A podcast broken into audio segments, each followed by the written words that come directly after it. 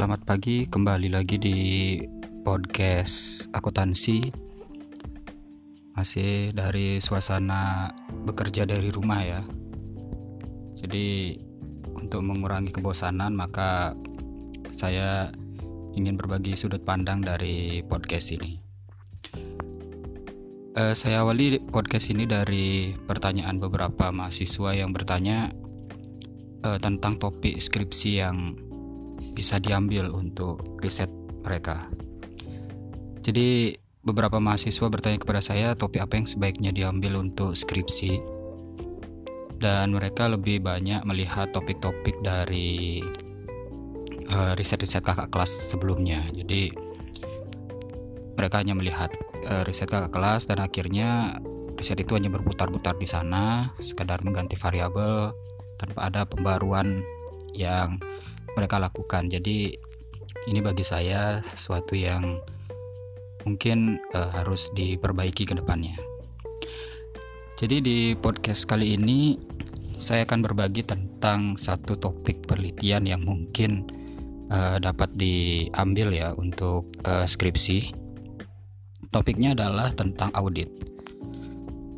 Jadi audit ini masih menjadi topik yang menarik untuk diteliti di riset-riset akuntansi ya khususnya untuk tingkat sarjana karena memang ada banyak uh, unsur-unsur yang dapat kita teliti dari topik audit ini. Kalau secara uh, umum audit yang diambil untuk riset itu misalkan audit pada laporan keuangan, kemudian audit tentang uh, pengendalian internal pada sebuah perusahaan. Jadi itu topik-topik yang umum yang sudah diambil untuk uh, topik audit.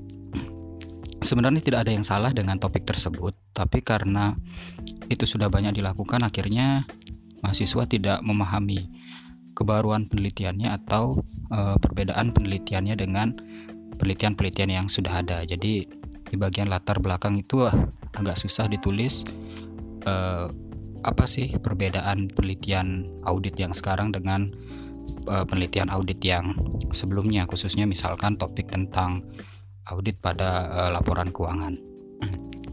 Sebenarnya topik audit ini menjadi menarik karena ketika kita membahas topik audit tentang laporan keuangan, mau tidak mau kita akan membahasnya dari sudut atau perspektif yang lebih luas. Misalnya kita harus memasukkan topik mengenai uh, analisis laporan keuangan misalkan, terus membahas tentang rasio-rasio keuangan perusahaan dan seterusnya. Jadi ini masih uh, menjadi topik yang menarik sebenarnya karena akan mengimplementasikan uh, ilmu akuntansi itu secara lebih luas lagi.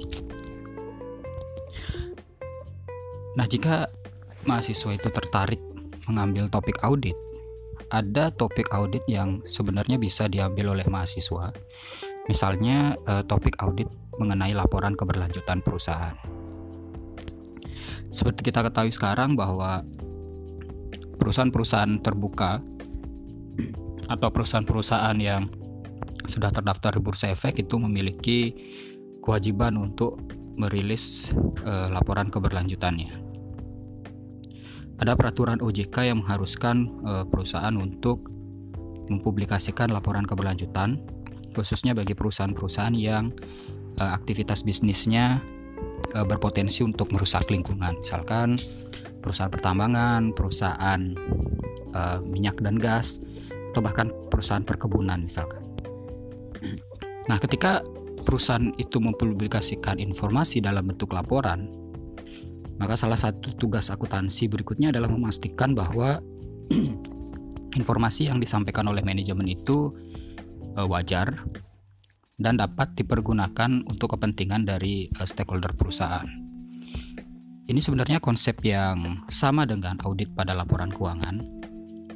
Jika pada laporan keuangan audit itu berfungsi untuk memastikan bahwa laporan keuangan itu disusun secara wajar sesuai dengan pedoman dan uh, aturan akuntansi yang berlaku umum dan memastikan bahwa informasinya dapat di dipakai oleh pemangku kepentingan untuk mengambil keputusan bisnis. Dan pada audit laporan keberlanjutan juga sama. Fungsinya adalah untuk memastikan bahwa informasinya wajar, disusun sesuai dengan standar yang ada, khususnya standar GRI dan informasinya dapat dipergunakan oleh uh, pemangku kepentingan untuk mengambil keputusan. Nah, kenapa topik audit pada laporan keberlanjutan ini menarik? Jika pada audit laporan keuangan kita hanya melihat dari sisi akuntansi saja, misalkan kita uh, melakukan pemeriksaan pada neraca, laporan laba rugi dan seterusnya itu hanya mempergunakan ilmu akuntansi saja. Pada audit laporan keberlanjutan, kita harus mempergunakan sudut pandang atau ilmu yang beraneka ragam. Misalkan pada sebuah laporan keberlanjutan perusahaan itu akan terdiri dari uh, tiga jenis informasi yaitu informasi mengenai kinerja keuangan perusahaan, kinerja sosial perusahaan, dan kinerja lingkungan perusahaan. Tentu saja untuk melakukan pemeriksaan terhadap informasi kinerja keuangan perusahaan itu pasti mempergunakan eh, konsep-konsep uh, atau uh, ilmu akuntansi. Tapi bagaimana kalau kita ingin memeriksa informasi perusahaan yang disampaikan pada bagian kinerja sosial dan kinerja lingkungan? Nah, ini akan menjadi atau membuat audit laporan keberlanjutan itu menjadi hal yang sangat kompleks. Misalkan pada standar GRI, perusahaan itu diwajibkan untuk melakukan pengungkapan informasi mengenai emisi karbon atau emisi gas rumah kacanya. Tentu untuk melakukan pemeriksaan itu kita tidak hanya uh, mohon maaf kita tidak menggunakan ilmu akuntansi, tapi kita harus merekrut orang atau tim audit yang paham mengenai bagaimana cara menghitung emisi gas rumah kaca dari aktivitas bisnis perusahaan. Oleh karena itu, topik audit pada laporan keberlanjutan ini menarik karena sampai sekarang kita belum memiliki standar atau pedoman bagaimana cara untuk eh, melakukan audit pada laporan keberlanjutan perusahaan. Sudah banyak penelitian terdahulu yang membahas tentang standar untuk menyusun laporan keberlanjutan perusahaan. Tapi belum banyak ada riset yang e, meneliti atau membuat sebuah model audit untuk e, melakukan audit terhadap laporan keberlanjutan perusahaan. Pertanyaannya dalam topik e, atau riset audit laporan keberlanjutan adalah standar apa atau pedoman apa yang bisa kita gunakan untuk e, melakukan audit pada laporan keberlanjutan. Pertanyaan berikutnya adalah Model auditnya seperti apa? Bagaimana penaksiran risiko-risiko auditnya? Kalau kita lihat dalam audit laporan keuangan itu ada risiko inherent, kemudian ada risiko pengendalian dan risiko lainnya. Sedangkan dalam uh, audit laporan keberlanjutan itu model risikonya seperti apa? Mengingat uh, dalam laporan keberlanjutan perusahaan itu informasi yang disajikan itu sangat kompleks mulai dari informasi keuangan perusahaan, kemudian informasi uh, sosial perusahaan dan informasi lingkungan perusahaan. Misalkan dalam laporan keberlanjutan perusahaan menulis bahwa dana CSR yang sudah distorkan atau disumbangkan masyarakat adalah sekian. Kemudian pertanyaan berikutnya adalah audit.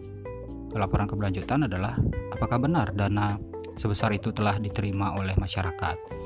Kemudian pertanyaan berikutnya adalah sejauh mana dampak yang dirasakan masyarakat ketika menerima dana CSR tersebut. Nah, ini adalah uh, uh, apa pertanyaan-pertanyaan seperti ini membutuhkan model-model audit yang sangat luas. Karena konfirmasinya, teknik konfirmasinya kan kita harus bertanya ke masyarakat yang merasakan dampak CSR. Apakah benar-benar CSR itu dilakukan dan sejauh mana dampak yang dirasakan oleh uh, masyarakat. Selama ini sudah banyak kantor akuntan publik di Indonesia dan khususnya juga perwakilan Big Four di Indonesia yang melakukan audit terhadap uh, laporan keberlanjutan.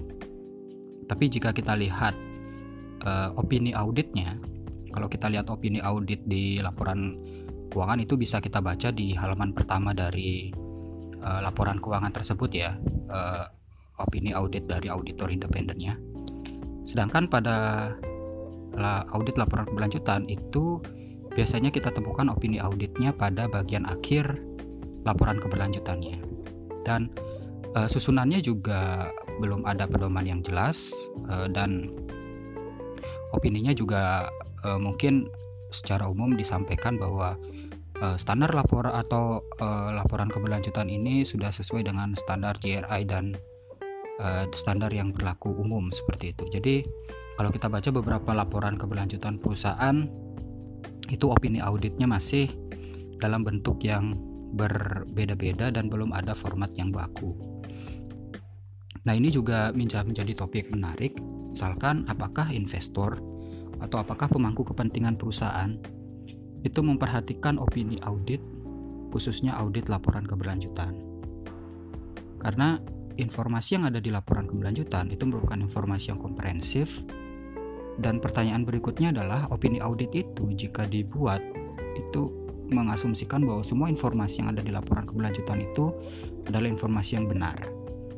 Dan pertanyaan berikutnya adalah apakah investor perusahaan itu akan mempergunakan informasi itu informasi yang ada dalam laporan keberlanjutan itu untuk mengambil sebuah keputusan ekonomi atau keputusan uh, bisnis misalkan keputusan untuk berinvestasi keputusan untuk uh, bisnis lainnya jadi riset berikutnya yang bisa kita ambil dari topik audit terhadap laporan keberlanjutan ini adalah sejauh mana investor atau pemangku kepentingan perusahaan itu me mempertimbangkan opini audit dalam laporan keberlanjutan perusahaan untuk melakukan keputusan investasi atau keputusan bisnis. Karena beberapa riset terdahulu sudah menyatakan bahwa investor-investor institusional yang ada di pasar modal di luar Indonesia khususnya itu sudah mempergunakan eh, informasi-informasi non keuangan atau informasi non-informasi non finansial untuk pengambilan keputusan bisnisnya. Dan jika kita melihat kondisi uh, dunia yang semakin buruk misalkan uh, lingkungannya, kemudian kondisi komunitas sosialnya yang semakin mungkin semakin turun juga. Jadi keputusan investasi dari investor institusional juga mempertimbangkan sejauh mana uh, dampak yang diberikan perusahaan terhadap uh, lingkungan dan komunitas sosial yang ada di sekitarnya. Investor institusional itu akan cenderung untuk berinvestasi pada perusahaan-perusahaan yang memiliki komitmen yang tinggi pada lingkungan dan memiliki komitmen yang tinggi untuk memajukan komunitas sosialnya. Jadi riset berikutnya itu akan menjadi lebih menarik lagi karena kita akan menghubungkan informasi yang ada di pasar uh, maaf informasi yang ada di laporan keberlanjutan perusahaan dengan keputusan investor untuk melakukan keputusan investasi. Jadi sebenarnya topik audit pada laporan keberlanjutan ini sangat menarik. Belum banyak yang uh, mengambilnya dan metode penelitiannya mungkin kita dapat uh, melakukan metode penelitian uh, kualitatif atau kuantitatif juga bisa atau bahkan kita bisa membuat model penelitian perancangan misalkan merancang model audit untuk laporan keberlanjutan perusahaan atau industri perbankan misalnya atau mungkin membuat model audit untuk industri pertambangan atau perkebunan kelapa sawit dan seterusnya. Jadi eh, topik ini masih harus dapat diteliti di riset-riset berikutnya karena topiknya sangat menarik dan uh, belum banyak topik uh, riset sejenis yang melakukan uh, pembahasan mengenai topik audit pada laporan keberlanjutan perusahaan. Jadi saya kira uh, itu saja podcast hari ini tentang topik yang bisa diambil untuk riset khususnya pada bidang audit ya. Jadi saya menyarankan untuk mengambil topik audit pada atau uh, topik audit terhadap laporan keberlanjutan perusahaan. Karena saat ini uh, telah banyak aturan di berbagai negara yang mengharuskan perusahaan untuk membuat laporan keberlanjutannya dan tugas akuntansi untuk memastikan bahwa laporan itu uh, dapat dipergunakan oleh pemangku kepentingan sehingga topik riset audit pada laporan keberlanjutan ini menjadi menarik seperti itu. Jadi sekian uh, podcast hari ini, uh, semoga bermanfaat dan kita akan lanjutkan podcast podcast berikutnya dengan topik akuntansi yang lain. Uh, selamat belajar dan terima kasih.